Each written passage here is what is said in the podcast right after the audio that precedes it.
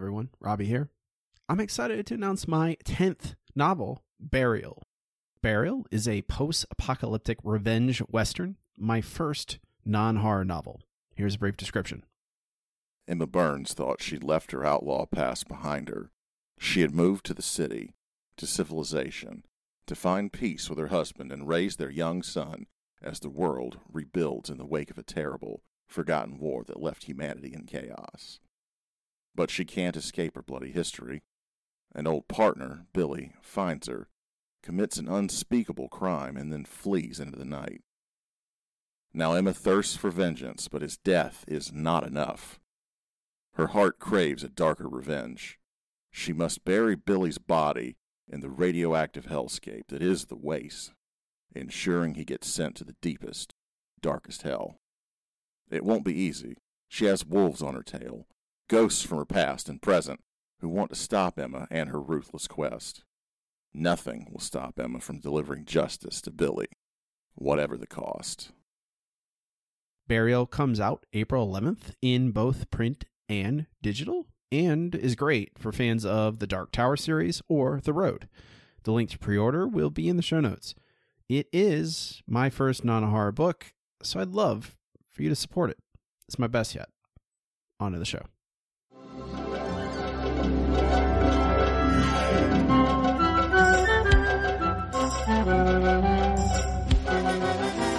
Everybody. This is The Simpsons Show. I'm Robbie with my co host, Matt, and we are here to talk about The Simpsons from the beginning. Matt, how are you? Uh, well, Robbie, I have a very convoluted plan that involves tricking a whole bunch of people for no particular reason uh, to get out of doing this episode. But it turns out my own vanity once again foiled my plan. I don't, it's not even, okay, all right. We're gonna, we're gonna talk about that. Hi, we are brought to you by our supporters on Patreon. You can support us by going to patreon.com slash The Simpson Show for only $2 a month. You get access to all of our bonus podcasts for $5 a month. You get access to all that. Plus, these episodes early, uncut, plus our full archive episodes that have fallen off of the main feed. There's 100, and at this after this episode comes out, 110 of them, 111 of them, a lot of them. I don't know. I can't even count anymore. So many. Uh, you should. It, it's uh, the best value in the world and she goes, subscribe. I appreciate everyone who does support us there. Uh, my voice is a little rough because I went to a wrestling show this week and yelled a lot, so I apologize for that if it uh, if I crack a little bit. I'm going through puberty again. Is actually the answer. That's what wrestling does for you. It gives you uh, a more precocious puberty. It's um it's more. I mean, it, it gives you more testosterone. It's just simple. That's just simple facts. Watching pro wrestling makes you um, makes you a man.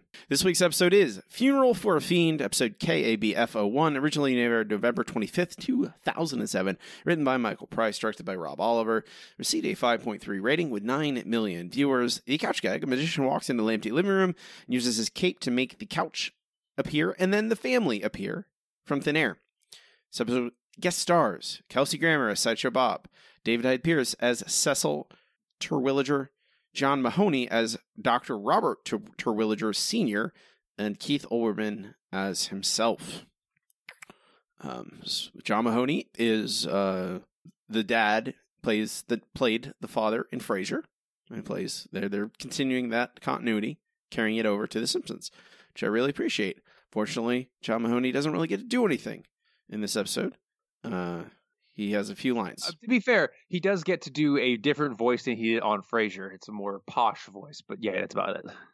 He doesn't have it. It's not fun though. I don't like. I don't know. Like he no. doesn't get to really ham it up as much as uh as Bob or or heck, Bob doesn't really get to. Ugh, okay, man. I'm gonna say this right out front. All right. Okay. I'm I'm out of goodwill. I'm out of it. There's none. There's none. Finally, left. this is what it took to well, for, for, for, goodwill for t- for Bob. That's that's the the actual answer. Uh, I I you know I love sideshow Bob. He's an incredible character. Kelsey Grammer always does a great job with him. They hammer it home in this episode. This is the tenth Bob episode. Tenth Bob episode. Um, and I can't I can't extend them an olive branch anymore. I can't uh, grade them on a curve anymore. Oh, it's a better because Bob is in this episode. No, I'm done with it. I can't anymore. This episode, I think I wrote down this is very dumb in our show notes six times. Uh, I cannot take it. Um, it, it is the, like I and I saw the this is episode KABFO one. It's the first in a new production run. This is the true first proper season nineteen episode. And boy, does it uh, not. Uh, uh, You know, it's it's just as much. Of, well. it's still just as much as a mess as any of the 18s. It's even more so in some ways. Um, God Almighty, this episode, oof, boy, and it's we're talking about inciting incidents that don't mean anything. Gosh, I am so okay. The Simpsons it's okay, go. Robbie, It's okay. I not sure it is, man. Uh, the Simpsons go to an electronics store to buy a camera battery. Uh, Homer, you can hear the exasperate. Like I'm just so done with this. Uh huh. Uh, because I'm just because this literally I'm just describing things that do not matter. This could be literally anything. They could have written any scene in this place. It would not matter. It could replace it. I mean, it would as long as it ends with Homer getting a TiVo, with getting a DVR, That's all that really matters. and it, that doesn't even really matter.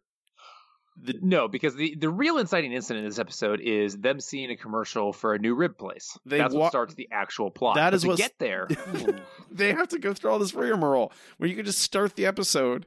This incredibly this episode that feels incredibly bare bones and empty, and they we and this ex- I mean it's obvious like oh well they didn't have anything else, so they wrote a bunch of nonsense about TiVos and DVRs. And I'm like well that's you could say something about it because the the, the DVRs like TiVo's a brand got bought out and it's not really a thing anymore. Uh, but DVRs still very important, uh, still valuable. Most people don't watch commercials uh, anymore with them, so you can make an episode with that. It's important. It's Mhm. it's just a, this is a side note because we get Homer not buying a lot of other stuff. He's very strong willed. He passes a bunch of sales displays, doesn't buy anything until he just gets the cheapest camera battery possible, fifty cents. I'm like, what camera battery costs fifty cents? Even two thousand seven. I don't that. well, it's, it's the one that's already dead, Robbie. Uh, fair enough. So uh, he goes to buy it. They throw it in for free if he will buy a two hundred dollar TiVo, which Homer immediately does. Boy, uh, we see Lisa installing it on the TV, including getting oil on her face. I believe that is a joke. I think Yeah. I think it's a joke. Uh, Well, you it's supposed to know, like she's a mechanic. Get it? I This is the new car. Even though you really all you have to do is plug in three little cables. Yeah, you just go boop, boop. Five if You switch you switch a couple cables around and it's installed. It's not complicated. It's really easy. Um, but we get them. Ex- we get to see the Simpsons family experiencing TiVo for the first time. I am kind of impressed that they. Use, I don't like what they used. Actually, just used TiVo. They didn't call it something else, which I'm a little surprised by. Honestly, usually they use an analog that sounds real dumb. They didn't do that this time. Uh, we get an itchy scratchy uh, uh, cartoon in which there's a commercial break in it and they used the TiVo for the first time and s- skipped through all the commercials, which I guess Eagle Eyed Matt noted that they're all episodes from previous episodes, commercials from previous episodes of The Simpsons. Yeah, commercials that have appeared on The Simpsons before, except for one. This is the first time that I said this is very dumb. Um, One of many. the, yeah, they, the, I, I still don't know what's going on. Like, I don't know what's the point of this. Um, I, and I'll be, all, I will also add, how many itchy and scratchy cartoons have been on The Simpsons at this point? Oh God, probably 30, 40? a lot dozens dozens and dozens of itchy and scratchy cartoons none of them have had cartoons in the middle literally zero of them I mean commercials in the middle. what did i say cartoons commercials yes Cartoon. yes i'm i think my rage is kind of blinding my perspicacity. None of them have commercials in the middle until this one. And you're like well what? Okay. This is very it, ever, ever like like i guess it's it should this is a sign because everything in this episode is incredibly arbitrary. It doesn't matter. Nothing matters. They just do they say the plot happens this way because it does. It does not they don't rely on character. They don't rely on reality. Uh, they don't rely on even funniness. They just do it because it's the first thing that's sprung to mind i guess. Um but we see marge fall in love with tivo and okay why not homer? Why Mar- like marge is the person like marge is not the tv watcher in the family of all the people. Homer. No? Nothing? Okay. I don't understand. Marge falls in love with TiVo we uh see her watch more uh, we get uh, uh more oprah jokes and her uh, oprah uh being i guess gay more jokes about that Yay. More Straightman. The returns two weeks in a row. We get a Straightman joke, and you're like, right. It was oh, last week too. yeah, it was two weeks in a row, Matt. I don't know what I didn't know. I like is this something that was in the zeitgeist at that moment? That's so weird. So Marge is watching all of her shows without commercials, and she's loving it. And uh, you might say, Matt, does this? You might ask me, does this matter at all? No. Does it mean anything? eh, like in the third act? Nope, not even a little bit. Uh, but however, we do get a moment here where Marge has basically, you know, she's all in on TiVo. She loves it. Not watching any commercials anymore until she has a terrible nightmare starring Keith Olbermann. Hmm. Oh, TiVo Remote, you've changed my life. Hmm. I've gotten so much accomplished. I saved Lost, watched all of Rome in a day, and got through Two and a Half Men in two and a half minutes. Then I ran out of space and had to choose between Sophie's Choice and Schindler's List. Why is everything Hollywood makes so excellent? Why? Marge Simpson. Keith Olbermann? That's right, content burglar Marge Simpson. You've been watching TV shows but skipping the commercials that pay for them. That makes you the worst person in the world. Oh, lighten up. You TV fat cats have plenty of money. My cousin Maureen saw you flying in business class. I was upgraded against my will. Look, Marge, you think I'm handsome, don't you? Of course. Well, it takes a team of 20 people to keep me that way. Without ad money, I'd look like a swamp monster from a child's nightmare. And under here, I look even worse. Then it gets better. Then even worse. Stop it! I'll stop it! I'll watch the commercials. What is this? I I keep trying to figure that out honestly, and I just I don't know. It- it- do the Simpsons writers think that people who skip ads are monsters? Because I, th- I hear Matt. This, I think this is them saying the opposite. Honestly, I feel like this is them saying that with the advent of TiVo and DVRs, that a lot of you know networks and TV personalities who have basically make, especially basic, you know, like a you know the uh, public networks like ABC, NBC, Fox, all them, CBS, they make their money with advertising and. With the advent of DV- DVRs and TiVos, people are getting around that and hurting their hurting them, you know, their money because um, people aren't watching the commercials, so they're not going to make as much money with the advertising. And I think the Simpsons are saying no that the commercials are a bane on our existence, uh, and I agree. But the problem is why Keith Olbermann? Why the why is this the way that they deliver this to Marge? Uh, I, I will also add that Keith Olbermann's terrible heel turn in the past few years uh, basically m- makes me not like him anyway. So, uh, man, I used to, I used to, he was one of the original ESPN guys and Sports Center guys, and really used to like him. Uh, and then he turned out he's a ter- stupid idiot. Um, like a lot of people, it turns out there's a lot of people just turn out to be stupid idiots, and you don't like them anymore. Um, so I don't like that for that reason. But also this weird scene. It doesn't make any sense. It's not a good. It's not like it's a weird. Like it's supposed to be guilting Marge into watching commercials again. Okay, why does that matter? Oh, because we're gonna have that be the actual inciting incident to get to the plot. But it doesn't matter, and it doesn't mean anything later on. And I don't know why the scene is. I don't why any of this exists. I just, I, I, I, I just don't understand and it's waste. I don't know. I'm just I'm like cut it to the bone, guys. That is the beauty of the. I I don't know. I'm gonna I'm gonna be cranky today, guys. That's a, a disclaimer. I'm a cranky, cranky boy. Um, I just want them to cut the fat, and this is all fat. This is all waste. There's nothing in this that is valuable. I did not laugh at any of this. I didn't laugh at this whole episode. I'll be honest. Uh, Matt, did you have any laughter? Did you laugh at anything? No, I don't think I did because I saw everything coming way ahead of time. So the jokes were just, oh, Yeah. look, that's what I thought. Yeah, Yep. there's no, there's no, I don't know. They, they, they, they've, they hit, they've, they've, they, they went to the well, the the sideshow Bob well, uh, and this time they're out of water. Their well is empty now, or maybe it's just filled with poison. Uh, that's also quite possible. Finally, Matt, we are here. We've gotten to the actual inciting incident of this episode. Good God, uh, which, okay, slow, slow yourself down, Robbie. It's okay Calm down. It's down. okay, Robbie. You still got a long way to go until you're done with I Act re- One. I realize. Well, I have a clip, Matt. This is a very long clip. Uh, that see, this is my scheme, my brilliant scheme. Uh, I just pulled a clip. That's the last two minutes of this episode, of this act, so I don't have to talk. Wait, about that's it my evil scheme. I know. Here we go. Howdy, folks. Are you tired of family arguments over where to go to dinner? Sometimes I think about getting on a bus and never coming back. Why not try West Dubner's world famous family style rib huts? The rib joint with something for everyone.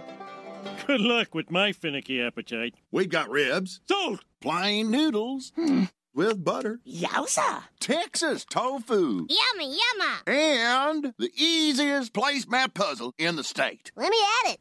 We're going to a restaurant grand opening. We're going to a restaurant grand opening. We're going to a restaurant grand opening. But don't fill up on bread. That's how they get you. That's odd. There doesn't seem to be anyone here. More ribs for me. There aren't any tables or chairs. More ribs for me. I see no grill, oven, or food of any kind. More ribs for me. Hello, Simpsons. Finally, some service. Now listen, we want to sit under a cool state license plate. Michigan or better. Silence! You've all stumbled into my ingenious trap. That voice. Ah, that commercial was a trick. Specifically designed to lure our family here. And West Dubner's world famous family style rib huts is actually an anagram. Welcome to Sideshow Bob's world famous family style return. Sideshow Bob! And now you're all going to die just because you watched a television commercial. Oh, next time a commercial comes on, I'm going to close my eyes, cover my ears, and scream as loud as I can. This is Wasn't the, that just wonderful, everyone? this is the second time that I wrote this is very dumb on uh, on our notes. So dumb. Okay, Matt. Before we move, um, before I hand this off to you, so I can stop talking about this Mm-hmm. this awfulness. Um, I just want to make this very clear. Okay, I would ask some questions. These are all clarifying questions about what this episode intends for us to believe. hmm When we last left Bob, he was in Italy, right? Correct. Okay. So he's come back to Springfield to to hunt down the family again. Okay, fair enough. Then we're, we're gonna get some of that in the next. Uh, the next Oh, ep- are we ever? Don't oh, you worry. yeah, I, I have a clip Oh, including that. Oh, cool. Thanks. I'm just so he makes this commercial. This commercial aired on television, normal television. Hopefully, just local television. And somehow he kept everyone else in town from actually coming to the restaurant. That that is my question, Matt. We are to believe. Maybe everyone else was was smart enough to realize, oh, there's there's no lights on inside. There's no cars in the parking lot. There are no tables and chairs. I guess they must be closed. Let's leave. I'm just like that is what this episode is leading us to believe that literally no one else has shown up to this restaurant after like even if you're putting a, even if it's local television, Matt, other people have seen it and go, "It's a new restaurant. Let's go try it out. It's a barbecue place. It has ribs. I like ribs. Let's go try that out." Are you telling me zero other people Everyone did that? Says, oh, new rib place. Let's try it. Only the Simpsons went. Only the Simpsons in a town full of Mhm. thousands and thousands of people who probably presumably have seen this commercial. How did how did Bob how did Bob how many times did this commercial air? Robbie, we're going to skip all past all of this because I have a way better way for Bob to have targeted the Simpsons. He puts a flyer in their mailbox, and it's the only mailbox he puts this flyer in. So only the Simpsons see the information about this restaurant. And then there's no worry about commercials. That means there's also no plot about TiVo, but you know, we can only dream so much. I'm uh, this is all me just saying this is incredibly contrived and I'm already I am immediate at this point, man. This this like okay, this is the end of Act One where we get the the the family is captured by Bob, and this is all very contrived. They purposefully end this Act One with that story beat. You could have easily started this episode off with them watching TV, seeing this commercial, and going. I honestly, I don't really care that much that oh yeah the commercials on on TV and it was probably aired dozens of times so the Simpsons can see it once. You could explain that away a lot of you can explain that away. Oh yeah, well there have been other families that came by, but they immediately went, "Oh, this isn't real. This this place seems to be closed," and they left. Or Bob locked the doors when he realized it wasn't the Simpsons. Like there's ways, but this is all very contrived. This is all obviously like you have to. You're supposed to hide this stuff so that I, as an audience member, immediately don't go, "Well, why is all this happening? This feels fake. This doesn't feel real. feels artificial." We go to commercial. It Seven incredibly contrived.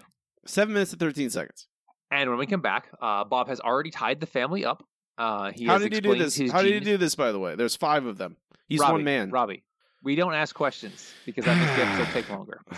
Uh, I'm gonna. I can't. I can't stop myself, man. I'm physically impossible. It's physically impossible for me. so Bob has the family tied up. Somehow, they guess they waited around while he tied them up individually. No one ran away, of course. No one tried to stop him, despite the fact that there are five of them, and Homer is apparently a hefty guy. Anyway, uh, so the family's tied up. Bob is explaining his plan to them, uh, which for some reason involves a laptop battery on top of some TNT. Why not? Uh, but he is foiled by Lisa and his own ego. Uh, yeah. This time, to liven up my tale, I brought along some visual aids. Just call me Slideshow Bob. Nobody do it. Here we see Krusty helping you escape my clutches in Rome. After that, my family and I fled to England, where I found work as a chimney brush. Here's Buckingham Palace. Sorry, there's a lot of these. Bear with me. Yeah, yeah, we've all been to England. Is this going somewhere? I never stopped plotting my revenge. I snuck into America amidst a bunch of undocumented Canadian comedy writers for the Jimmy Kimmel Show, whatever that is. Then it was merely a matter of constructing my trap and producing the commercial that lured you to your dooms. Which, by the way, got me an offer to direct a feature. Which one? The Hills Have Eyes 3, The Hills Still Have Eyes. And now, the moment we've all been waiting for. Finally, the ribs. You shall all perish in a tragic accident caused by a defective laptop battery that will overheat, then explode, setting off this TNT.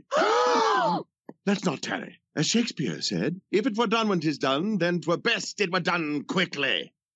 Power on! this time, I've made no mistakes. Actually, you made one. What Shakespeare really said was, "'Twere well it were done quickly." Yes, I'm sure you've studied the immortal bard extensively under your Miss Hoover. Macbeth, Act 1, Scene 7. Look it up. I shall!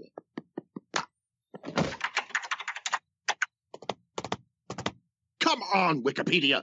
Load, you unwieldy behemoth! Oh dear. Sideshow Bob. Hoist on his own petard! It's Hoist with his own petard. Oh, get a life. Yet another new restaurant fails. So yes, I apologize that that was so long, but I didn't want to talk about any of that. So now we all know what's going on. So, or do unfortunately for- we? Unfortunately for all of us, Bob did not die in that explosion. he was merely knocked out, like a Pokemon fainting. so But he but, is but Matt, captured- hey Matt, mhm. are we going to talk about how this actually none of this actually happened? Or are we going to save that for later? I mean, we're gonna save that for later. okay, fair enough. We're gonna save for Lisa's explanation. Okay, Uh, fair, en- fair enough. All right, we'll leave the mystery. You shouldn't watch this episode, by the way, guys. If you're this far in this episode, Please don't. don't go. Don't watch this. This is not. Bob does not save this. So, so we go from uh, Bob being captured here by the police uh, to in court where Bob pleads insanity uh, because of all the horrible things that Bart has done to him. Um, Alright. He calls his father as a witness. Matt, Matt, Hmm. can what? Okay, no, I'm gonna. I'm like, I Nope. really, I'm like, I'm really like trying. I'm like, I'm like, no, we're just gonna let it go. We'll let it go. We'll let it go for now. We'll expl- all will be explained, Robbie. Okay, go ahead.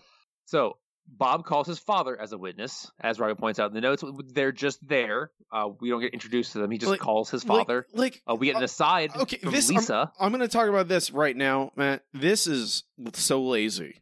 This is so lazy. I this like.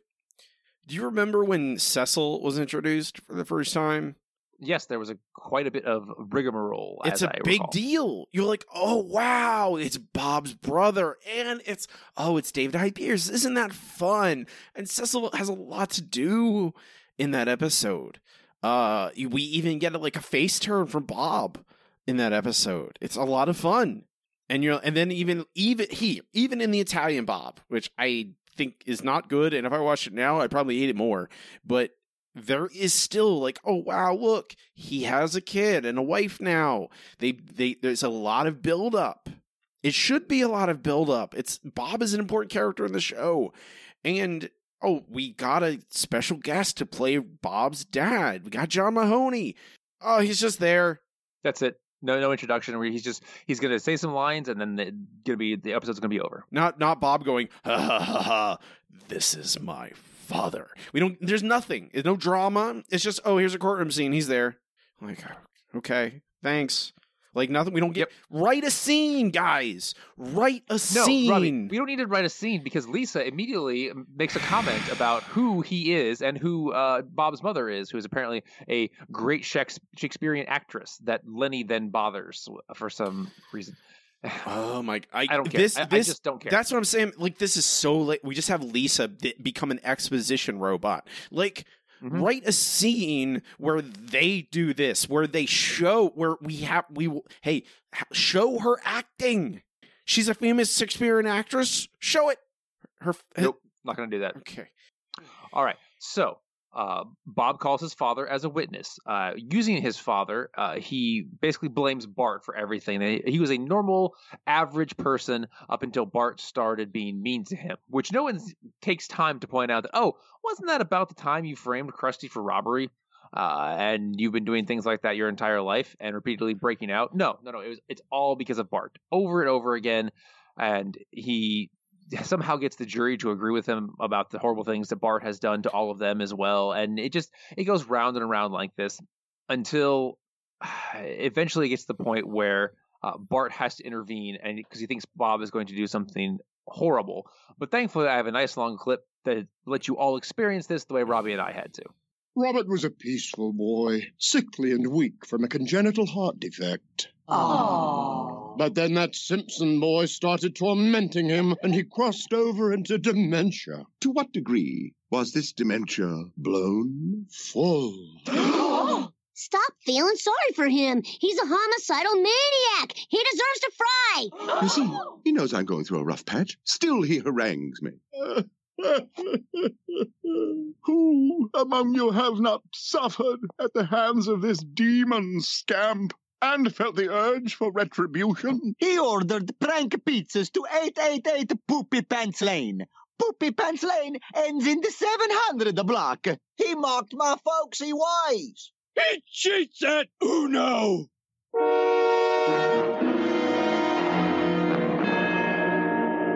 Bob's playing all of you like saps. This man's a killer.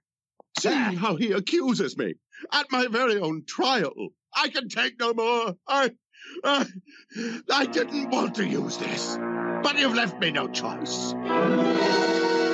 Nitroglycerin! Everybody panic! Yoink. Foiled again, freak.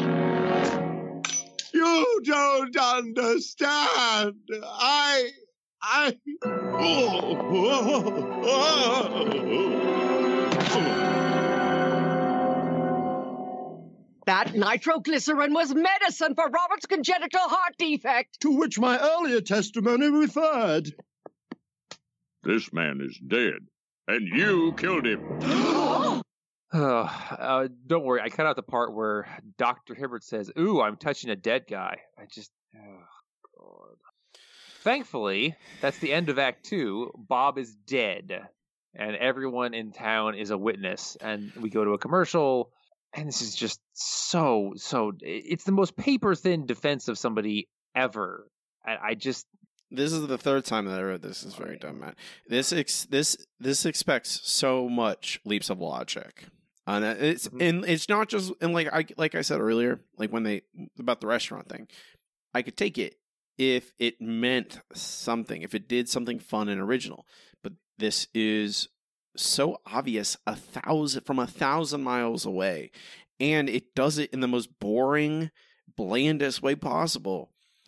Uh, and honestly, it does it the exact opposite way that you sh- that I w- like I would, and like it doesn't make any sense, honestly. And the score, this court scene, like, I why on earth is okay? I guess It's okay, Robbie. Just just breathe. Just breathe. Bob's an attempted murderer. He's been on trial multiple times for it. He's gone to jail. He's been to prison. That would be the forefront. out of prison Yeah, several times. That would be the forefront of any court case. Whenever if he went back, he'd be like, "Oh yeah," they'd be like, "He's a repeat offender. He's been uh, in prison many several times." Uh, so it, none of this would matter. But that's the thing where it just like, well, why does this happen? Because they say it does. That's all that is. And there's a lot of, and there's many times in the episode where that is what happens. And this is even touching upon what is really happening in this scene, which is even more like that's the thing. Like if they just take something dumb and layer something dumber on top of it. I can't, I, I can't take it. I can't take it. Uh, we come back from commercial. 13 minutes. Long third act, Matt. Really long third act. Uh, well, a lot has to be explained, like most Bob episodes, but in this case, it's dumb instead of clever. Yeah, there's the okay. We we we come back to sideshow Bob's funeral.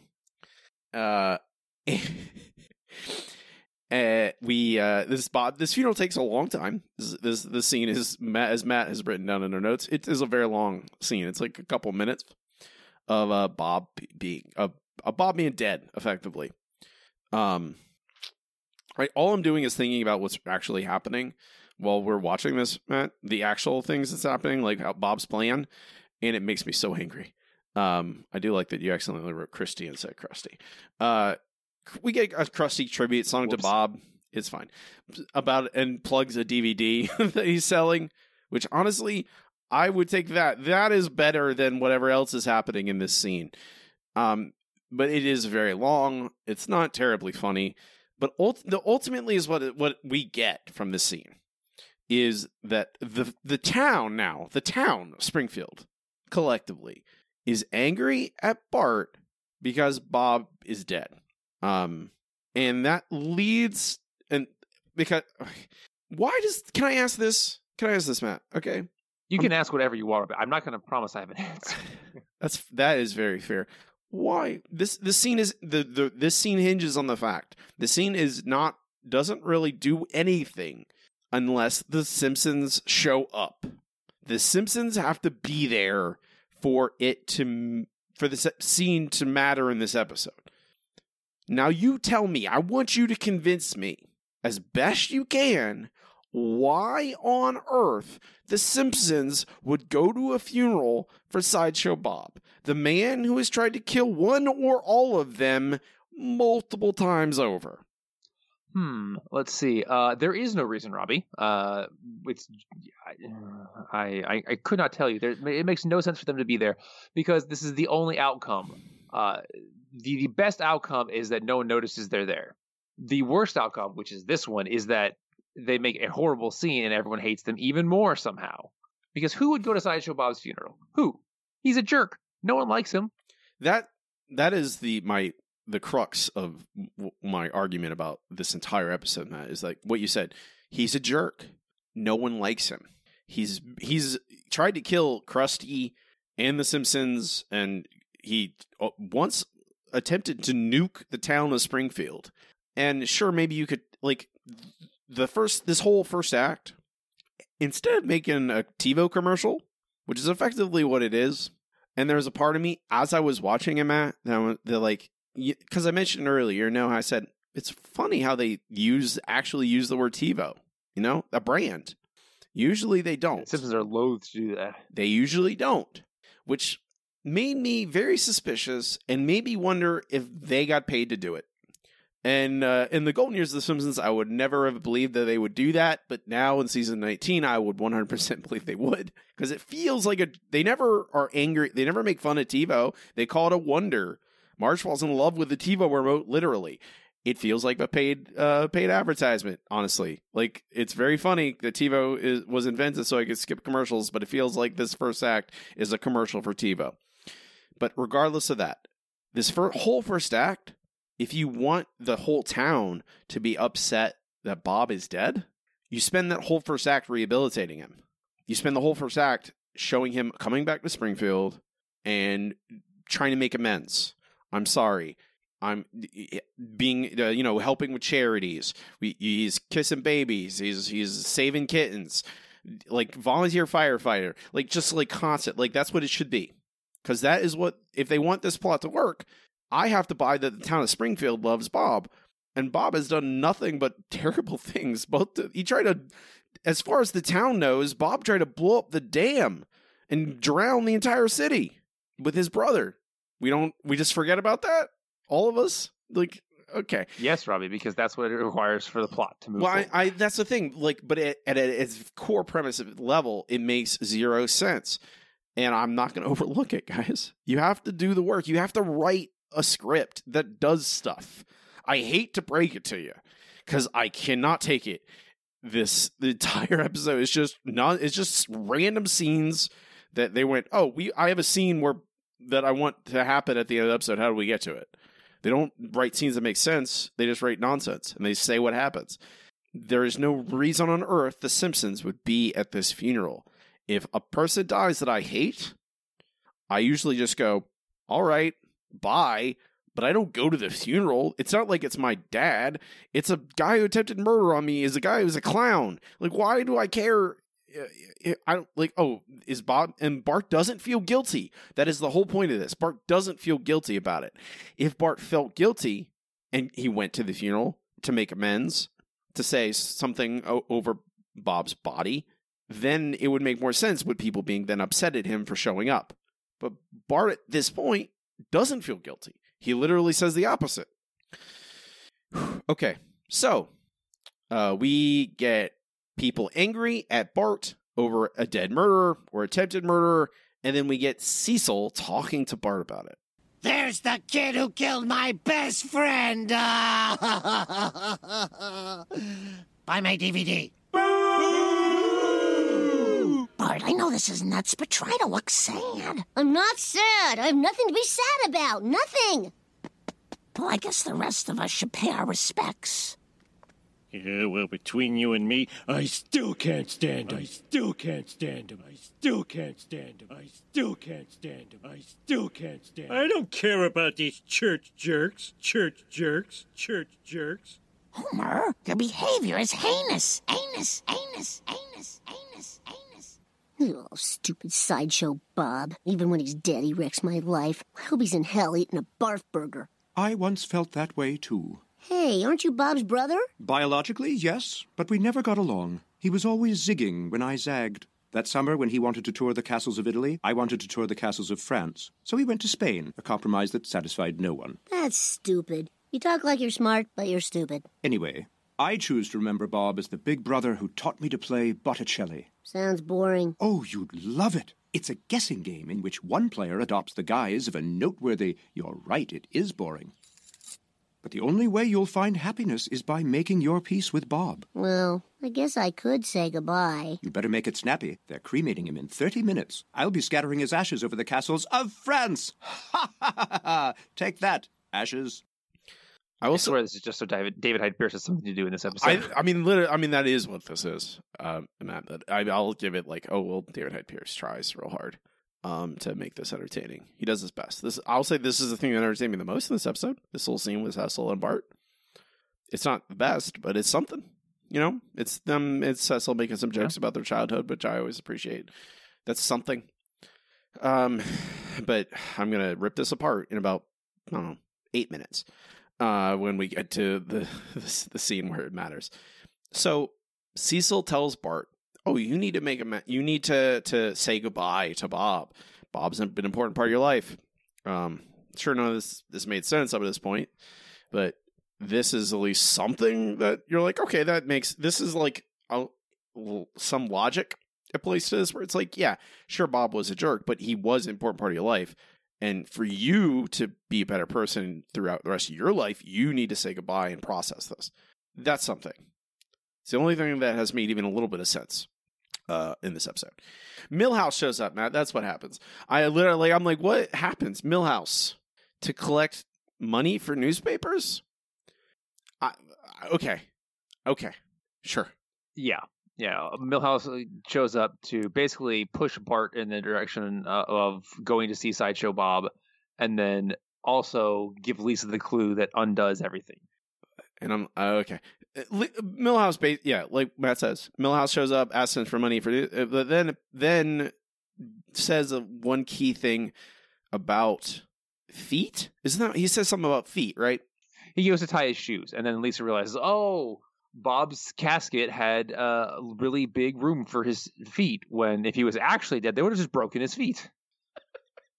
That's the clue. It's the thing that that's the that's the that's the thing, Matt. That's I don't Okay.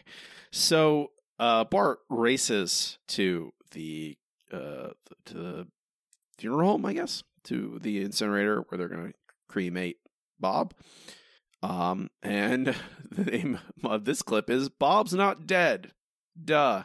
Bob, it's me, Bart. I came here to tell you I never meant for you to die. I just wanted you to go to jail and get beat up a lot. Now everyone wishes I was dead. Then let's give the people what they want. Ah! Huh?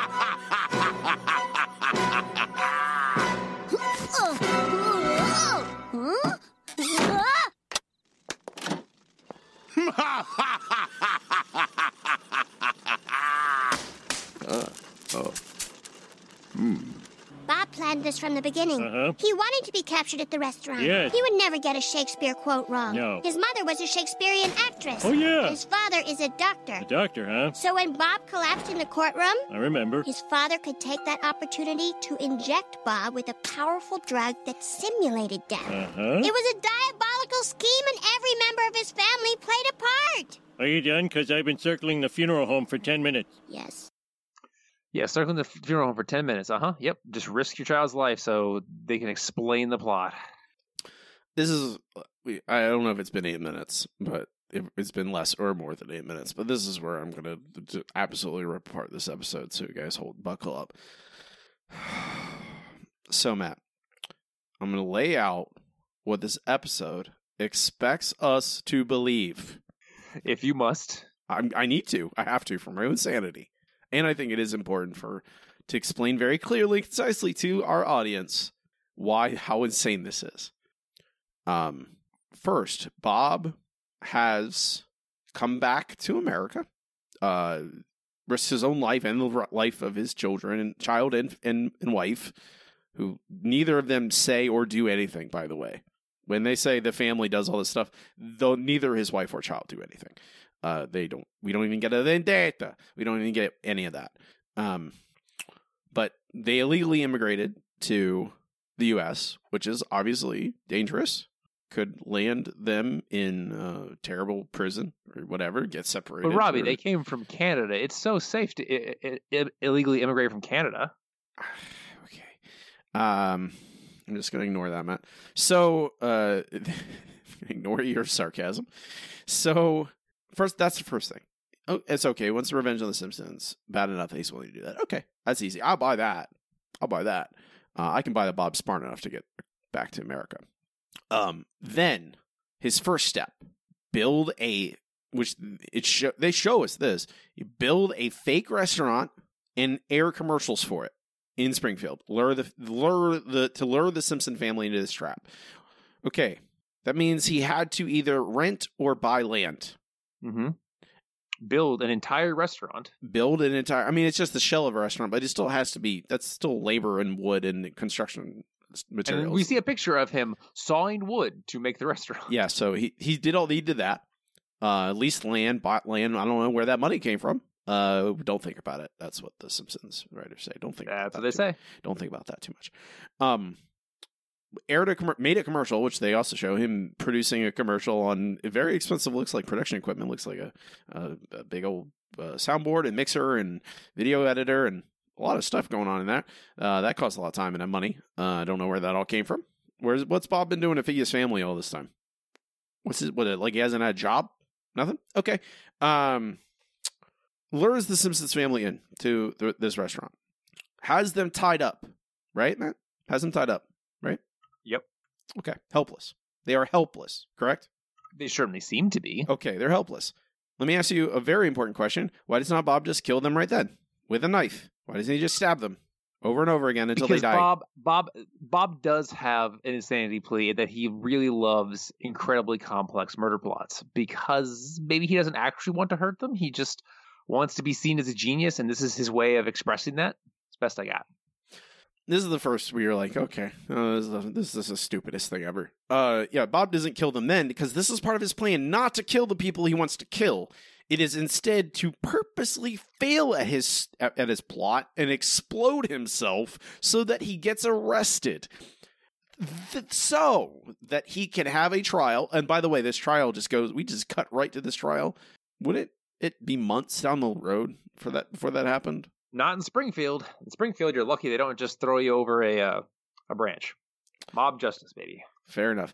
But it also assumes that that the entire trial, which Bob has no control over, correct? Bob is just a, a guy got arrested, is held on trial.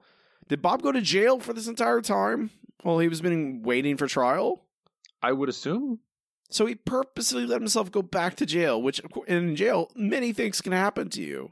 Who knows what could have happened in jail? He could have gotten killed in jail. No, you Robbie, don't know that. Bob planned all this out uh, so that uh, bad things would not happen to him. He's that much of a genius. Okay. Uh, and then he has this whole fake. Tr- this whole. Tr- it's a real trial though, because the judge is there, and the, the it's the real judge. That he didn't hire them. He just assumed, and he would. He thought he was so confident in his own abilities that he'd be able to sway the jury to hate Bart, and that he knew that Bart would take away his nitroglycerin pills. What if Bart didn't do that? Apparently. What if Bart ran away, you know, hid because he was afraid of the nitroglycerin? What happens to his plan if that one thing doesn't happen?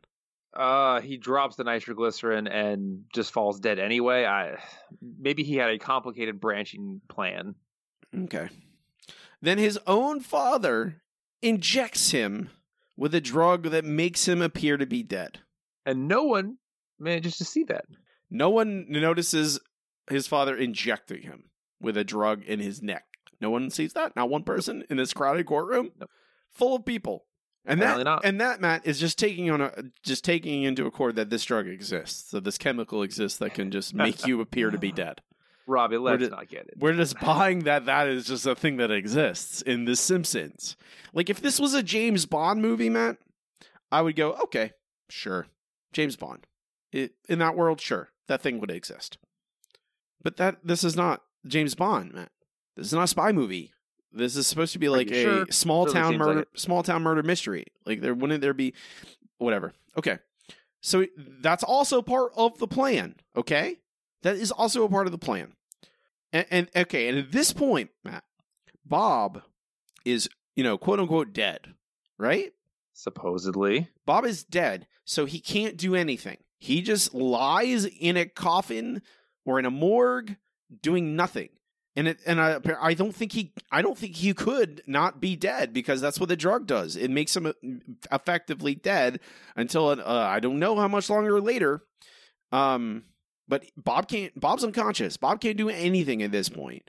And so Bob is so confident in his plan that one, the funeral is going to attract all these people, that Bart is going to get yelled at by all of them, that Bart is going to feel bad about it and go to talk to Ce- Ce- Cecil. What if he doesn't go and talk to Cecil at all? I'm sure Bob had backups of people to come talk to him about it. Maybe, maybe Bob got to Milhouse, and that's why Milhouse was telling Bob, uh, Bart We- what's happening. Matt. Matt, Matt, Matt, Matt.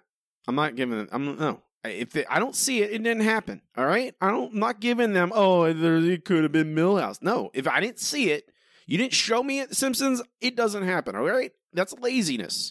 That's going like, oh yeah, you make up a reason why this episode exists, and it makes sense.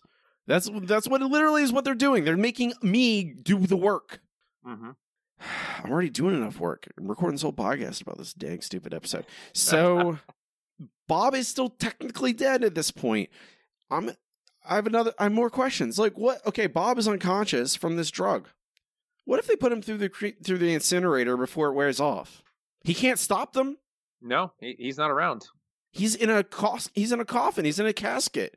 He doesn't he's unconscious from this drug and looks appears to be dead by all accounts. What if the guy goes like, "Oh, well, we actually uh, can fit him in a little bit early. and just decides to go ahead with it. He's not like he doesn't know the difference. He thinks this guy's dead. But Who cares? The real key is this isn't a real funeral home. It's one they built up to be totally fake, except for the incinerator, just like they did with the barbecue restaurant. They don't say that, Matt. Again, they don't say it. It didn't happen. I'm not. I'm not. Again, I'm not Alright. giving them this. So that's the other thing. I'm like, well, what if Bart doesn't show up? At that, what if Bart shows up three days later? Is Bob just laying in that casket for three days? Doesn't he need to eat and drink? What has happened to his body while he's unconscious? Someone would have to put like put an IV in him to make sure he doesn't actually die. Robbie, you're thinking about this a lot more than the writers did. I know that, Matt. I'm well aware. All right, I I understand, and that is the problem. Okay, it, sh- there are like it's just a that like I'm not even to the end yet, Matt. Like there's so many steps along the way that require such. And Matt, here, this is the thing that even infuriates me more because I just play that clip that has Lisa explaining all this, right? You know, and also skipping all the things that obviously don't make any sense. Um, and and they do the bit like, oh, Homer's like, you done yet? I've been driving around the funeral home for ten minutes. Like they are lampshading their own stupidity. Like they're lampshading their own bad writing, and they think, oh, that'll make it better. Like, oh, isn't this convoluted? How about you just not? How about in the fir- not write a convoluted episode in the first place that doesn't make any sense? Like think of Black Widower. Like think like that episode has layers of mystery that makes sense, that is fun to unravel and to watch, and you get to solve the mystery right alongside Bart and Lisa. It's a lot of fun. And then, then you get this pile of garbage, this pile of nonsense they try and shape into an episode. Bob puts Bart in the coffin, locks it up, and it starts the starts him on the chute into the incinerator. Um, the Simpsons arrive just in time to save Bart. The cops show up. When, I don't know why. Why did the cops show up? Did someone call them? Someone call the cops, Matt? Well, Robbie, it doesn't happen on screen, so I have no idea. I don't like. You could just say like, you don't have to show me someone calling the cops. You can just like Lisa can go, Homer call the cops, or Marge mom call the cops. Like it literally could just be that. Like just, um, Bart uh, pretends that he's found a secret door in the coffin to try and lure Bob to open it. That doesn't work. Um, but they save Bart. He doesn't die. Luckily, that's nice. Bart doesn't die from the incinerator. Uh, Bob could have stabbed Bart back when he had him tied up in a chair in that fake restaurant 10, 12 minutes ago. Does it was it integral to Bob that Bart burns alive? Does it matter? Does it matter how Bart no, it doesn't matter. That's the worst part about all this. None of it matters because at the end of the day, they're going to solve quote unquote the plot by just showing up at the right time. Like there, there's so much stuff that they, they've got an entire family. Bob's family is all adults. They could easily subdue the entire Simpson family, but no one does anything. No, they don't stop him. And the whole the whole thing that Lisa discovers is oh, Bob's casket has weird shape uh feet. Uh, Like the, the bottom has a big protrusion for Bob's big feet. And she's like, well, they wouldn't have that in a normal. If he was dead, they wouldn't do that because it wouldn't matter if he was comfortable or not. They would just break his feet. And you're like, And then Bob would hop out with broken feet. Ha ha! yeah again so colossally stupid um this is the end of the episode Wait, I must know. How did you loosen the tiles of my mosaic of murder? I grew suspicious when I saw the casket had extra room built in for your feet. Why would your family pay all that extra money for the comfort of a dead man? Damn these glorious gunboats. Nice try, Bob, but you didn't count on one thing. What's that? You stink like my butt! Take him away. Oh, why must I feed him straight lines? Well, this time I think Sideshow Bob is finally locked up for good. Yeah, the only thing that's gonna be hacked to pieces now is the celebratory cake. So, who wants a nice big slice? Slash! Ha! Die!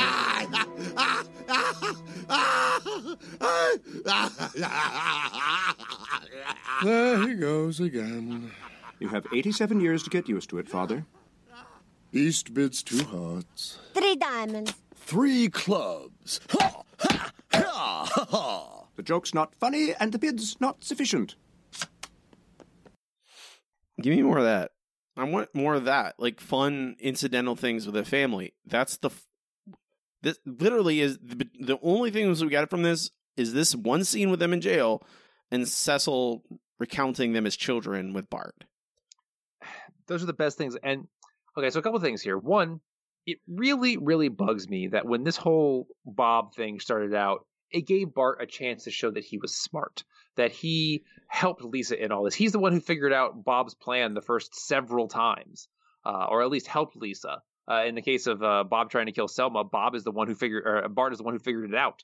And in this case, Bart's only retort is, "You stink like my butt." That's it. That's Bart's entire contribution. He Lisa's the one who figures it out. Bart's just incidentally there, and it just it's such a letdown. And okay, so I'm going to propose a better version of this, uh, better version of this episode, and it's it's entirely from the family's perspective. For once, rather than seeing at the Simpsons end of it, we see Bob and his family setting up an elaborate plan to Wait, stop wait, the wait, wait, Simpsons. wait, wait, wait, wait, wait. This sounds like you're trying to fix this episode. Oh, maybe I am. Maybe I am. You should ask me a question first. Then. Robbie, is this episode broken? We'll rank this episode at the end of the show. Yes, of course it is. No, you were right the first time with that quick fix idea. Let's see. Quick fix, quick fix. Ah. Please continue, Matt. So, what I would prefer this episode to be is we've already seen that David Hyde Pierce, um, Kelsey Grammer, and uh, John Mahoney have great chemistry. I have watched all of Frasier. It's a really good show overall. Um, and they they work so well together. But in this episode, they barely touch each other, or barely talk to each other, I should say. Uh, they don't interact that much. Uh, so what I want is this episode from the family's perspective, where you see them working together in an elaborate plan to, to stop the Simpsons, and you know they get foiled by Bart and Lisa at the last minute, the same way they always do. But I want to see them interacting and building something, and at the end they go, you know what, Bob, you're right. They're really annoyed. We should kill them. That's that's the episode, and it would be so much more enjoyable, and you could still have the family in it like the entire way through. I just, oh, it makes me so mad at what could have been. Matt's Matt's damaging his equipment. Uh, he's he's I so am. I'm, upset. I'm so mad. I'm flinging my arms around. I've done it before. Uh, honestly, uh, I mean that's a great idea, man. Honestly, I mean, like, yeah, you could just do like the very like the very basic version of this episode is the same thing, but just make it make sense. Like, l- take time, layer a mystery where Bob fakes his own death, and make it more about trying to kill Bart than trying to kill Bart. Make it about Bob wanting to hurt Bob, Bart's popularity or his his reputation, etc., etc. That makes it more interesting and also changes it from making it about trying to kill him, which he's done ten times at this point. Your idea is a lot of fun, and honestly, is more interesting to me because that is exactly why you like you hire you you get Kelsey Grammer obviously to reprise him himself as Sideshow Bob, but you bring David Hyde Pierce back, you bring in John Mahoney. All these people have spent a lot of time together working in a comedic show in Frasier. They have uh, spent a lot of time, uh, you know, creating comedy, creating laughs together. Let them do it in uh, in that same context. Let us see them together, and that's a fun idea. Watching them try and craft, or them Bob going trying to convince them to kill Bart, and them going like, "No, I don't, don't want to kill Bart," and then like you know, jokes, guys. Like I can't, I cannot emphasize enough. I didn't laugh at anything in this episode. There's just no, I, I don't know what the funny, like the, the like. I and a part of it is just like I am bewildered by the TiVo stuff at the beginning, and then I'm. I cannot stop for a moment to think about how not dumb this is. It is so stupid. Every single every single plot point in the murder in the mystery mystery quote unquote. I will like what Matt said earlier. It's very clear Bob's not dead. Am I supposed to buy that Bob's dead? It I feel like the episode would be better if you don't have to buy that Bob is dead. That you, uh, the entire time you know what's going on, and the real mystery is how the Simpsons are going to uh, spoil it. See, Matt, there you go. this episode's bad. Like some of our uh, here, we're gonna get to we're gonna get to it next, but I mean, some people didn't mind it. Um, I I don't know if I'm just in a cranky pants mood or something, but I just don't have the patience for this today. I don't. I'm out of like I said, I'm out of goodwill for Sideshow Bob. I you can't just coast by. It feels like the, that's what this is ultimately. feels like them coasting on. Oh, Bob's in it. We're just gonna put the rest of the Frasier guys in it. Uh, that's good enough. Doesn't need to make sense. Doesn't need to be well written. And uh, I'm not to put up with it anymore. Not taking it anymore, Simpsons. All right? All right? Okay. Okay. We can move on to our next segment. It's time for Comments of the News Group. Okay, here we are. Alt.nerd.obsessive. Comments of News Group is where I ask our patrons on uh, patreon.com slash The Simpsons Show uh, to leave a review about the episode and I read it on the air. First from Charles. A major problem the show since their beginning is that the writers keep taking a very black and white approach to complicated problems. Marriage crises episodes come to mind, Apu and Manjula, the Van Houtens, etc. It's only gotten worse the show has gone on, reaching the point where it seems they can no longer write a sympathetic antagonist. Having the sympathetic POV is treated as synonymous with being in the right. The irony being that because of the simple approach, these characters would come across as a lot more likable. if It was just acknowledged that they what they were doing is wrong. Bob's offense was ridiculous, and all it would have taken was two seconds to his past crimes to see that. Thing is, he didn't need to work for his overall plan to. He could have still faked his death, causing Bart to feel guilty at the thought he was the cause. Instead, we have the entire town attending Bob's funeral and hating The Simpsons, which gave me Boys of Bummer vibes. Yeah, yeah. Uh, from Tim, I think this is an example where the inciting agent actually helped. TiVo was a pretty big deal when released and has definitely had an impact moving forward. Thinking about when I was watching the Simpsons episode live a couple days ago, having to sit through the ads was a form of torture. Uh, as alluded to by Casey, it seems that the show has sideshow, has sideshow Bob calibrated about right, making about one appearance every other season. Hard to believe that James Earl Jones had been considered for the role. Sure would have been just fine in the alternate universe. Grammer does in fact fit the role perfectly. The episode itself was an improvement over the Sideshow Bob and Italy appearance. Yes, the plot at times didn't make a whole lot of sense. In the end, I like how Lisa and Bob played off of each other. We learned that Kearney is apparently old enough to sit on a jury, number 250. Yeah, Kearney is on the jury. I didn't really there were so many other awful things to go out. Yeah, they, they, really they missed that. I mean, I didn't. I noticed, but again, it doesn't. I don't know. I, it feels like they spent zero time considering anything. Uh, from Hoffa, one of the worst sideshow Bob efforts. Why did you just kill them at the restaurant? So much easier. Just a boring episode. Letter grade D. Uh, Casey, I look. I took a look back at our Bob log of episodes. To my surprise, it has only been three episodes since the intro, since the introduction of Cecil in season eight. With this in mind, I think the writers have done a good job on giving us just enough Bob as the seasons progress. The episode prior gave us his wife and son, and this episode gave us his parents. We've truly been spoiled in these late teen years with expanding Bob's universe. Firstly, I really miss TiVo. Lisa under the TV and sawing it like she's fixing a car is adorable. Lisa knowing Shakespeare better than Bob is kind of perfect. Bob's literature quotes must usually go uncontested, so it's great having that Foley and Lisa. She really gets to shine in this episode. I just wish we got more inquisitiveness from her throughout. Would have made her conclusion all the more satisfying. Quote of the episode goes to Bart, though. You talk like you're smart, but you're stupid. Someone had to say it. Overall, a good addition to our continuing Bob saga. Now let's celebrate with some cake for our 10th fiendish plot foiled. I don't, I don't have any cake. I do have ice cream. Ooh, I got some. Ice got, even better than we. We got some of that Dolly Parton Jeni's ice cream. Oh, I, I hate to be the one to tell you, but it, it's not that good. I, I've already tasted it. It's fine. I mean, it's still it's still like good. It's still ice cream, but it's not. It, it, it is ice cream. That's true. It's still Jeni's ice cream. Like so, it's good ice cream, but it's not like special. Um, from Benjamin, just because they have stories for years doesn't mean they are winners. The whole TiVo thing was just a means to get us to Rib Huts. That was just to get us to Bob, and that was just so Bob can blame Bart. Bob episodes are generally more enjoyable than the average episode, but it's clear they are running on empty. Um, I echo that. From Derek, post classic Bob episodes are a bit like post classic Treehouse of Horror, and that it's especially disappointing when they turn out crap given what special standout shows they were during the Golden Era. This episode is completely nonsensical, but you know what? I can enjoy nonsense if it's entertaining. But what is there to enjoy here? Dated TiVo time killing, complete waste of John Mahoney, and a returning Cecil similarly adds absolutely nothing. What a shame. You have all the ingredients to make something really to make something great, or even just good crap, and instead it's just crap crap. Like really, really rubbish. In the bin you go. Amen. From Melissa, eh, it's fine. Yep, that's all.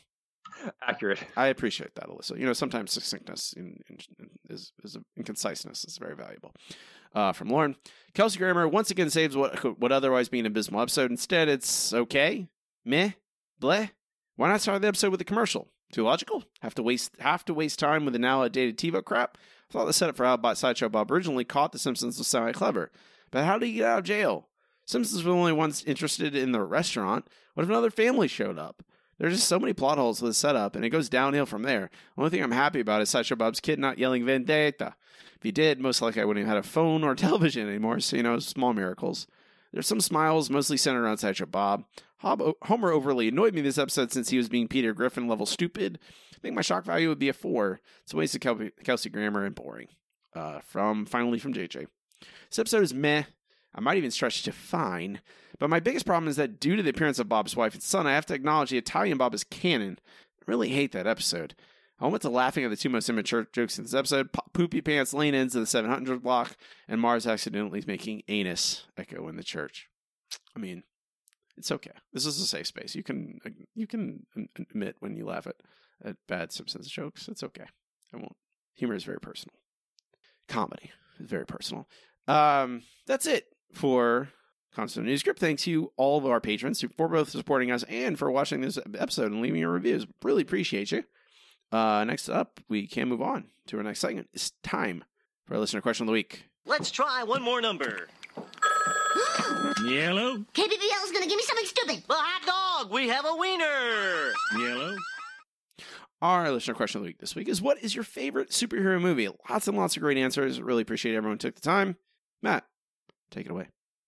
Alrighty. First up from Casey. My first date with my boyfriend of eight years was Amazing Spider Man 2. He held me and we cried on each other when Gwen died. It may not be a perfect film, but it is my absolute favorite superhero movie for that reason above, and Andrew Garfield is a treasure. You are 100% correct on all of those counts, Casey. Uh, from Benjamin, The Dark Knight. I'm sure that'll be a popular one. Uh, from Lauren, I have to second The Dark Knight. My brother and I bought our tickets online and went to see it in the theaters. Although I ended up with a crick in my neck from watching almost vertically since the two seats were in the front row. Oh, Lauren, I'm so sorry. Uh, I was enthralled by the late great Heath Ledger as the Joker. sad. Rip, rip in peace. Yeah. Uh, from Tim, on my first date with my now wife, amongst other things, we saw The Punisher with John Travolta and Thomas Jane. Didn't realize it was based off a comic book.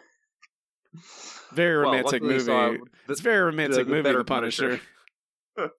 How dare you? Right, uh, How dare you? The first that first '80s Punisher film that is not a Punisher film Oh, at all. That stars God. Dolph Okay. Lundgren. hmm hmm Okay, okay.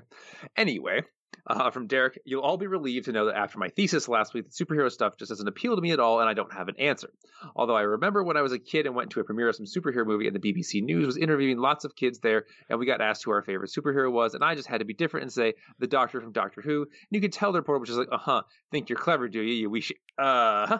So actually, maybe I'll go with the 1996 Doctor Who TV movie. Oh, hey, look at that! Another long-winded answer. I mean, I Thank Doctor, you, Derek. Doctor Who's a superhero. I don't like. Oh yeah. I mean, he sticks his nose where it doesn't belong and solves people's problems. That's that's the definition. yeah. I mean, and, and sure, the character, the actor has changed. I mean, there's how many Spider-Mans have there been? How many Batmans have there been? Just because it's a different actor doesn't change anything.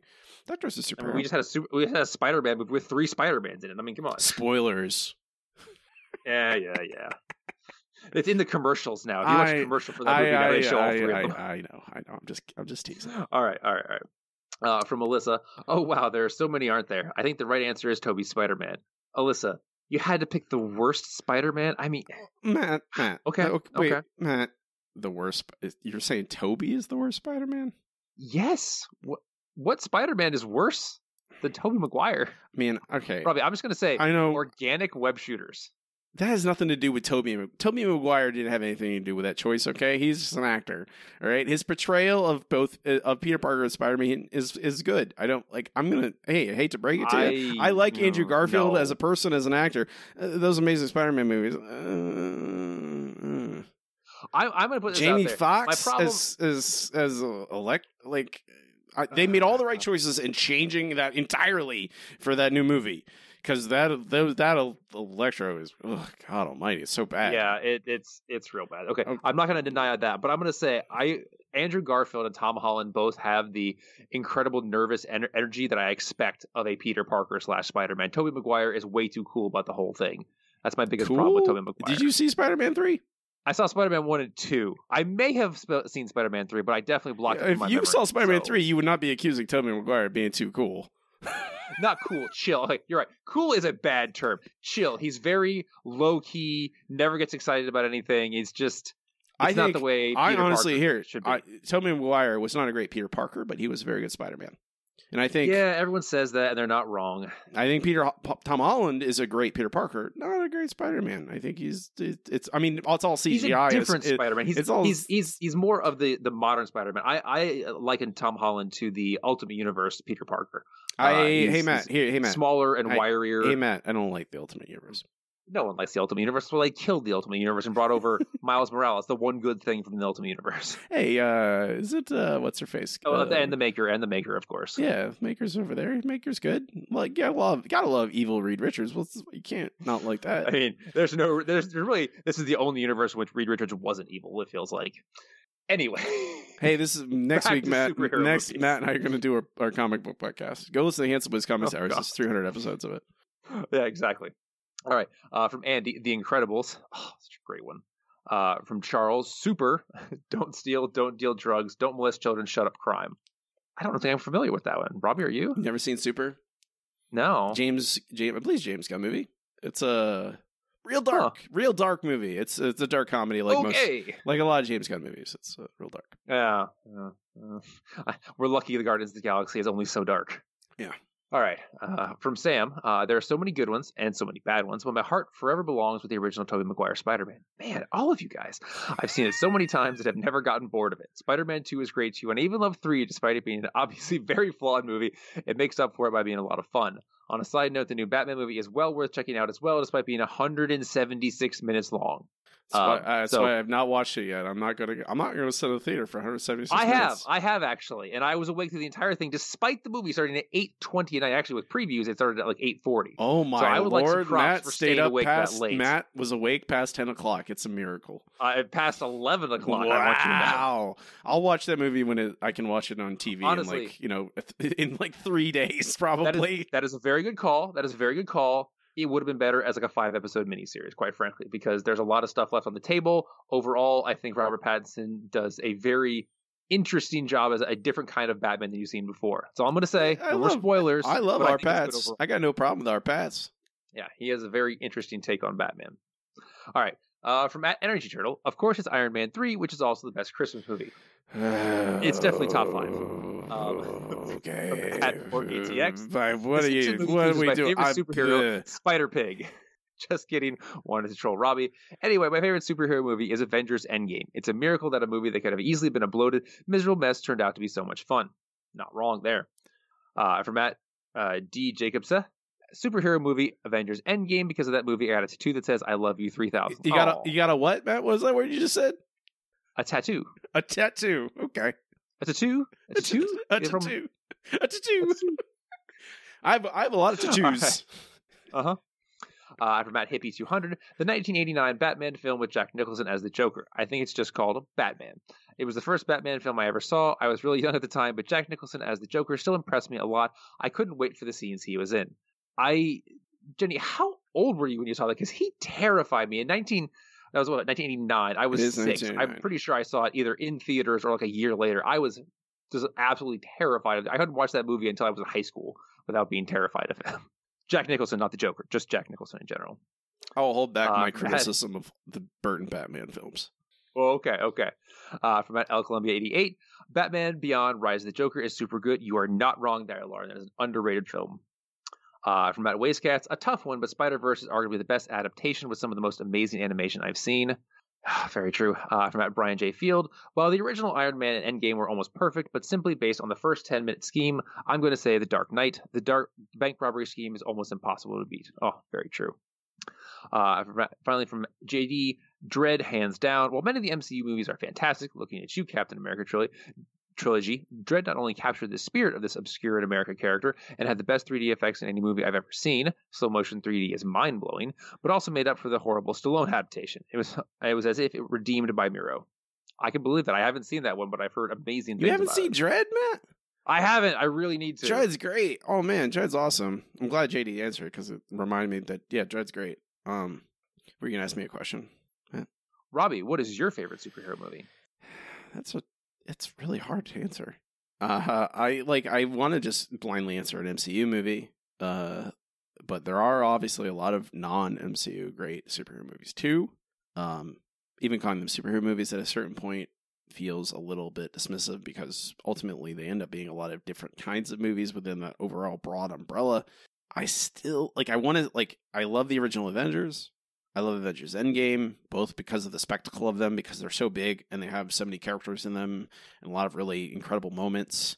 I, whenever I'm feeling down, I still go. I go on YouTube and watch the scene where Captain America picks up Mjolnir and hits Thanos in the face with Oh. it. It's so good Oh. every time. I don't care. I cheer. I, I'm.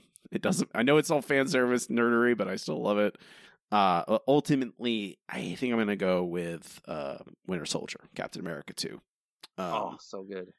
I like because, and I think honestly, it is because it does something that most of the MCU movies do not do. Um, it does it does more than most of those other MCU movies, and not to dismiss non MCU movies, non MCU superhero movies. There's a lot of great ones too. I really, I always loved Marvel as a kid growing up. Watching the MCU grow into such a big thing has kind of been incredible. Um, but the Winter Soldier is a great espionage spy movie. It's also it's a great superhero movie. Uh, but there is in uh, something it, the relationship between Bucky and Cap, where you see Captain America's belief in the good in people and the will and how far he's willing to take that belief and the, that like that weird intimacy between these two characters even despite the fact that Bucky as the Winter Soldier wants to kill him is fighting this programming there is not a lot of intimacy in most of the MCU, and it's probably the thing I would actually criticize the most. People have criticized that the villains aren't very good or, or that they're kind of formulaic. I don't really mind that stuff. I mind the lack of a lot of intimacy. Uh, not like just it's not, and it's not always just like Not oh, romantic. not not intimacy, sometimes like sometimes it can be romantic, but it's more than but it's also friendship and like closeness, and you don't see it that often. And sometimes they hinge these movies on these relationships and the drama between them, and without that intimacy, it doesn't land as hard as it does.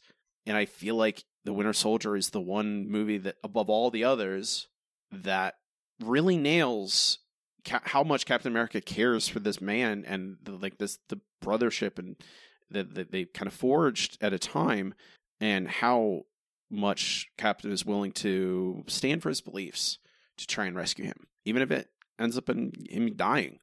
Um, it's also really badass.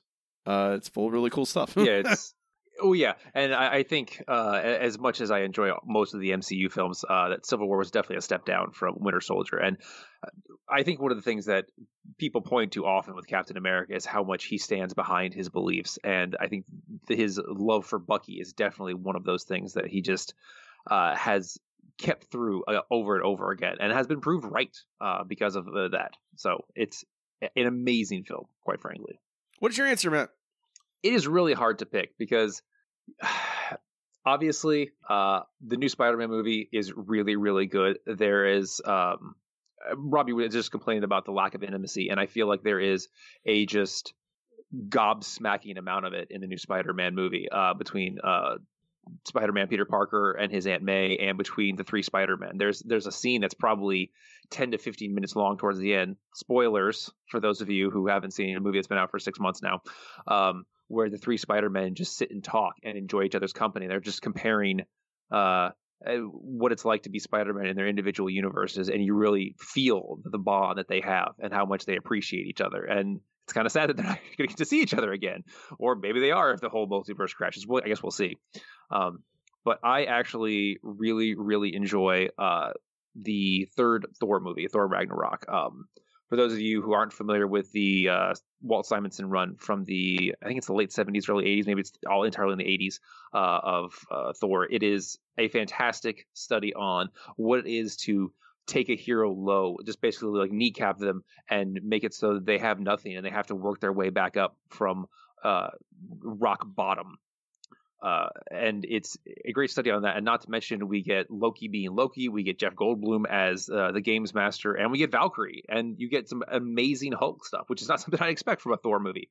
Uh, and it just overall, it's just a wonderful character study of what makes those characters who they are. And at the end, they have basically nothing. Everything they love has been destroyed, but they have each other, and that's that's the kind of thing you don't often see in a superhero movie. And I really appreciate it. Taika Waititi knows what he's doing. That's why I'm not. I He really does. I'm, I'm not so I'm- pumped for the fourth one. Yeah, I have uh, Love and Thunder. I have I have faith. I'm I, I I don't I have no idea how they're going to make Natalie Portman be buff. be buff, but uh, I'm interested to see what they do. I mean, that Jane Foster, the J- Jason Aaron, Jane Foster, Jane Foster Thor comic is basically perfect. So if they just do that, it will be great.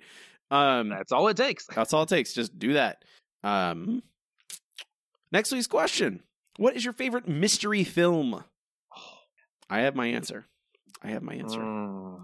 I think I do. I'm. I'll think about it, but I think I have my answer. Yeah. Uh, and I, and, and here my disclaimer of almost all the time is like if you think you're you think the movie is a mystery, then it's a mystery. Don't overthink it. Uh, I don't. I don't. I'm not gonna like. I'm not gonna break down what's a mystery or not. If you think it's a mystery, it's a mystery. There's a lot of movies that I would qualify under that. Um, now I'll post this on our social media on Twitter at Simpsons Show Pod. You can email us at simpsonshowpod at gmail.com. And uh, I post this on our Patreon, which is our patreon.com slash The Simpson Show. We can move on to our next segment. It's time for the No Google Trivia Challenge. I am too smart. I am too smart. S-M-R-T. I mean S-M-A-R-R-T. The No Google Trivia Challenges, where Matt and I each challenge each other with three trivia questions. One easy, one medium, and one hard, and try and stump the other. Matt uh, is leading, but only six points. I have I made up some ground last week, just a little bit, uh, and hopefully I continue so. But I have a suspicion I'm going to do terrible this week because Matt uh, was typing them up before we started recording, and he typed for literally five minutes. I don't know what he was. I don't know what is going on over there, but he wrote my questions are five minutes of typing. So I, Matt types very fast. I don't know what's happening. Um, Matt, are you ready for an easy question? I am ready, sir. In Day of the Jackanapes, Sideshow Bob brainwashes Bart to do what? Day of the Jacks. I mean, uh, he to hug Krusty and blow him up. Kill Krusty, Matt. You just say kill Krusty. Kill Krusty, but yeah, I, you don't have to. You don't have to. You're, you're overthinking things a little bit. Yes, you're correct. Good job. I don't know why you're so confused. Well, because are you, I just I sorry I thought Jack and Day of the Jackanapes was the one where Bob steals the nuclear bomb. I no, no. that is uh no, okay, all right. Day of the Jackanapes. I'm fairly certain is yeah. It's uh the one where I look. I literally looked it up. Yeah, it's the one where you get. Okay, I trust you. I trust you. Okay, yeah. He is trying to hug him, but kill him is the answer. I don't like. He's not actually. He smashes the Krusty statue with a baseball bat. So I'm pretty sure he's trying to. Yes, they with a focus on the crotch. Yes. What's my easy question? All right, sir. Your easy question for today: What party does Bob run for mayor as? Uh, that'd be a Republican. You are correct. What if? What really could the mayor of Springfield do? I don't know, but I mean, the Republican Party in general is all about getting a Republican in every single public office ever. So I can see them I- focusing on that. I know, but Bob doesn't want it. Bob doesn't care about that. He wants to ruin Bart's life. I'm like, what can the mayor do, really? Like, the mayor's not that. Okay. I'm not going to. Okay. Your meme question, Matt. What clan is the kilt in Springfield Elementary's Lost and Found? Did you say what color is the kilt? No, what clan? What clan is the kilt? In the Lost and Found? Bob gets a job as the announcer for Uh-huh. the school, and he announces that they find a kilt in the Lost and Found. Oh yes, yes, yes, yes. Okay, okay. Um, because Willie Willie's ears perk up and he goes, "Huh?" And he goes, "I believe it's Clan." I have no idea. McCollin. Clan Graham of Montrose. Montrose? Oh, Graham of Of- Montrose. Of course, But it's Definitely not a medium question for sure. I mean, it's spoken aloud, Matt. All right, Sergeant Fat Joe Judson. I you remember that? Like what? It's spoken aloud. I you literally are on record saying I listen to these episodes as basically as podcasts. I mean, I used to, but now there are so many wonderful podcasts to listen to. I haven't been able to in a while. Oh, fair enough. But I mean, I don't. right, if all right. I if it's spoken aloud in an episode, that is not a hard question for you, Matt, because I've been burned All too right, many times. right. I've been All burned, burned, baby. Your medium question: What is the name of Birch Barlow's book? Oh God Almighty! It's something real stupid, and I hate it. I remember that. I think it's about like uh, donkeys and elephants. I want to say it's like referencing something about donkeys and elephants with the Republicans and Democrats. Um, I can I I I can. It's really it's a real Birch Barlow is a a great caricature because I can hear his voice in my head. Like it really does a Oh, good yeah. job at delivering that Rush Rush Limbaugh nonsense idiocy. Um, I don't know, Matt. I can't give you an answer. I all I know remember is that something about donkeys and elephants, but that might be wrong too. Uh, it is unfortunately. It's only turkeys have left wings. Only turkeys have left wings. Oh boy, that just the I know it's like parody, but it makes me angry just hearing that. It's so stupid. Uh, you're a hard question, Matt. what magazine is Bob reading in prison? Um, the Harvard Review of Books. It's not a bad guess, Matt, but unfortunately, No you're, you're unfortunately you're incorrect. Aww. The answer is Prison Bride magazine. Of of course. As All a- right. yeah, Uh, that's the it's that's emblematic of the teen years of The Simpsons. We could have a joke about Bob's character. He's reading the Harvard Review of Books in prison. He hasn't changed. He's still like being snooty. No, he's reading a joke about gay guys in jail. Mhm. That's what we're gonna do. it sure is. Mhm. Your hard question. Mm. According to Birch Barlow, what are the three things Springfield will never get rid of? Oh man, is this all that typing was? Yes, it is. I just want to make sure I had the exact phrases. Oh god almighty. Um, I again, I can hear his voice. Um, I feel like this isn't. I'm I'm just an idiot, man, because I don't think this is that hard. You were going easy on me, and I'm still too stupid to do it. Um, I I can hear his voice. Uh, Springfield Tire Fire, um, bats in the library, and our incumbent, our our mayor, Mayor Quimby. Wow, honestly, I'm going to give you one point because that is two out of three. Uh, the the final one is uh, Mrs. McFearley's compost heap. But yes, Diamond Joe Quimby and the bats in the public library. You are correct on those. I mean, I'll take any, anything I can get, man. I need them clawing my way back to relevance. Um, scratching and clawing. I'm now five points behind Matt. We're getting we're getting there. We're halfway through the show for this season, basically.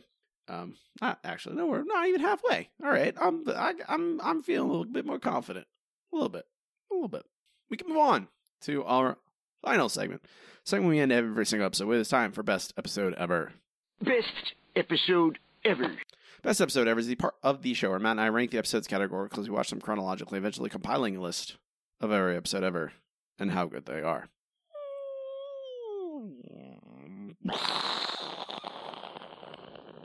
Yes, the real question is how far down do we go? I am. I have no. Okay, okay. I okay. this? Go the ahead. Italian Bob is 321. Worse than that. Definitely worse than that. Yep. Okay. Just checking. Uh, I'll. This is the the only saving grace of this episode, Matt. Mm-hmm. It is not out there. It, is, it has no offensive gags in it. There's no just random racism or transphobia or homophobia. There's not just random, you know, random racism or or some other terrible offensive thing just randomly thrown in for no real pair reason. It doesn't have any of that, which puts it above the lower levels, the bottom couple tiers Right. of the list, which is that plus all the nonsense. This episode makes zero Yeah, so- sense, has no jokes. Where does that So, put okay, us? so- I don't know. 351 is you can't always say what you want, which is an incredibly stupid episode. And right above that is Ice Cream with Margie with the light blue hair, which I just I I, swear that was the first time I've ever seen that episode. But anyway, um, so those are those are all real bad. And above that is Homerazzi. I think it's going to be somewhere in this area. I think you're right. Um, I feel like the ones above that at least have some redeeming qualities, but Uh, it's i mean we're all splitting we're splitting hairs down here matt. Um yeah i know. I it is better than i can say this with certainty it is better than kiss kiss bang bangalore. Yep. Um homer of seville is it better than homer of seville? Homer of seville is very bad with the stupid opera stuff. I think it is better than homer of Mhm. seville. I think it's better than homer I of would agree. seville. Million dollar ab Okay, so quick, let me let me just remind you of what GI annoyed grunt is. That's where the military invades Springfield to get Homer and his unit of morons. Yeah, uh, yeah. Uh. the problem is, man, is like as soon as you start reading the plot of these, I'm like, oh right, it's so bad. I can't, I can't with any good conscience put this episode Oh, below it. I mean, this episode's terrible. I the, like the only things I actually enjoyed were very brief moments with Bob's family together, doing or Cecil, a nice little, some character moment with Cecil. The TiVo stuff didn't do anything for me, and feels like an advertising in itself. Like it feels like they're trying to sell me a TiVo. Mm-hmm. Um, Like I remember liking a few scenes in Ice Cream with Margie. That's why I brought it up. But I agree. I think I think GI I think Annoyed Grunt made me happy. No, I think Ice Cream and Margie is better. Ice Cream and Margie has some sentimentality, has some like genuine emotion in it. That despite the episode being nonsense, at least it has that. That's something I can latch onto, and I think it is better than this. Um, you can't always say what you want. Hmm. I think that's the true better or worse. I think this is better than that because this is at least at least this is just nonsense. Like it's not trying to say something and not and then up not doing anything. Because that's what you can't always say what you want is. It's like oh, it's we're gonna say something powerful about you know the television and stuff, and but ultimately it Mhm. says zero. But then he gets hired by Fox News, and it's just uh, it's just yeah, it's ugh. yeah, it's it's awful. Um, this is awful, slightly less awful, I would say. So I would say we put it above. You can't always say what you want. Below ice cream and Margie with light blue hair. great, love it. Cut print. Funeral for a fiend, and that's I don't mind this title. That's the other thing. Like, oh, they finally did something where it's just it's four words. That's perfectly fine. But then it's just the episode's just nonsense. Like they don't know what like you have Bob, man. Kelsey Grammer does such a good job. They've clearly just run out of ideas with him, and they're just re. This is just a rehash of all those other mystery things, like, and it's just worse, a worse version of them all. When I'm liking those, I'm I Matt, I would literally watch 20 minutes of that little kid saying "Vendetta" over and over again before I'd watch this episode again. I'm with you there. Vendetta. Like that just the idea of that is like, oh, that's actually I'm like it's not it's still annoying, but it's just less annoying than the nonsense they expect me to believe. Like there's just no Okay, I've already said it. I've already said my piece. Robbie, drop it. Let it go. We have one more Mm-hmm. thing to do, one more question to answer. That question is Do we shoot this episode out of the cannon? The cannon! The cannon! The cannon! The cannon! The cannon! No, I don't. There's nothing here. Like I don't care. I don't. There's, There's no point in it. No value. There's nothing of value in this. Nothing will be lost. Goodbye forever.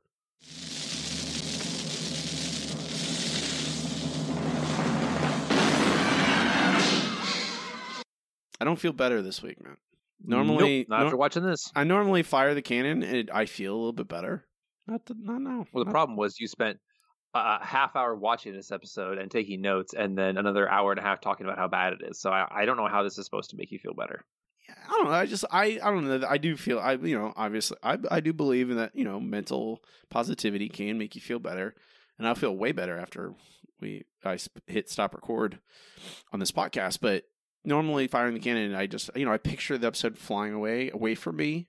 You know I never have to deal with it again. Really, never have to really actively engage with it aside from ranking things. So it makes me feel a little bit better. I just don't this week. I don't know. Maybe I, the Simpsons are just killing the only the little happiness I have left in my life. Might be that. Maybe it's that. Or it might just be it might be cranky. It might be cranky pants today. I mean, when you're forced to watch this many of these episodes, you get a little cranky. A little cranky. A little cranky pants. Um well that's a new number three fifty one on our list, right below Ice Cream and Margie with light blue hair, and right above you can't always say what you want. Last place is still Codependence. First place is still Homer's Enemy. Both of those are very firmly uh, and might not ever be beaten. But I mean, I'm much more likely we're going to beat the last place episode than the first place episode.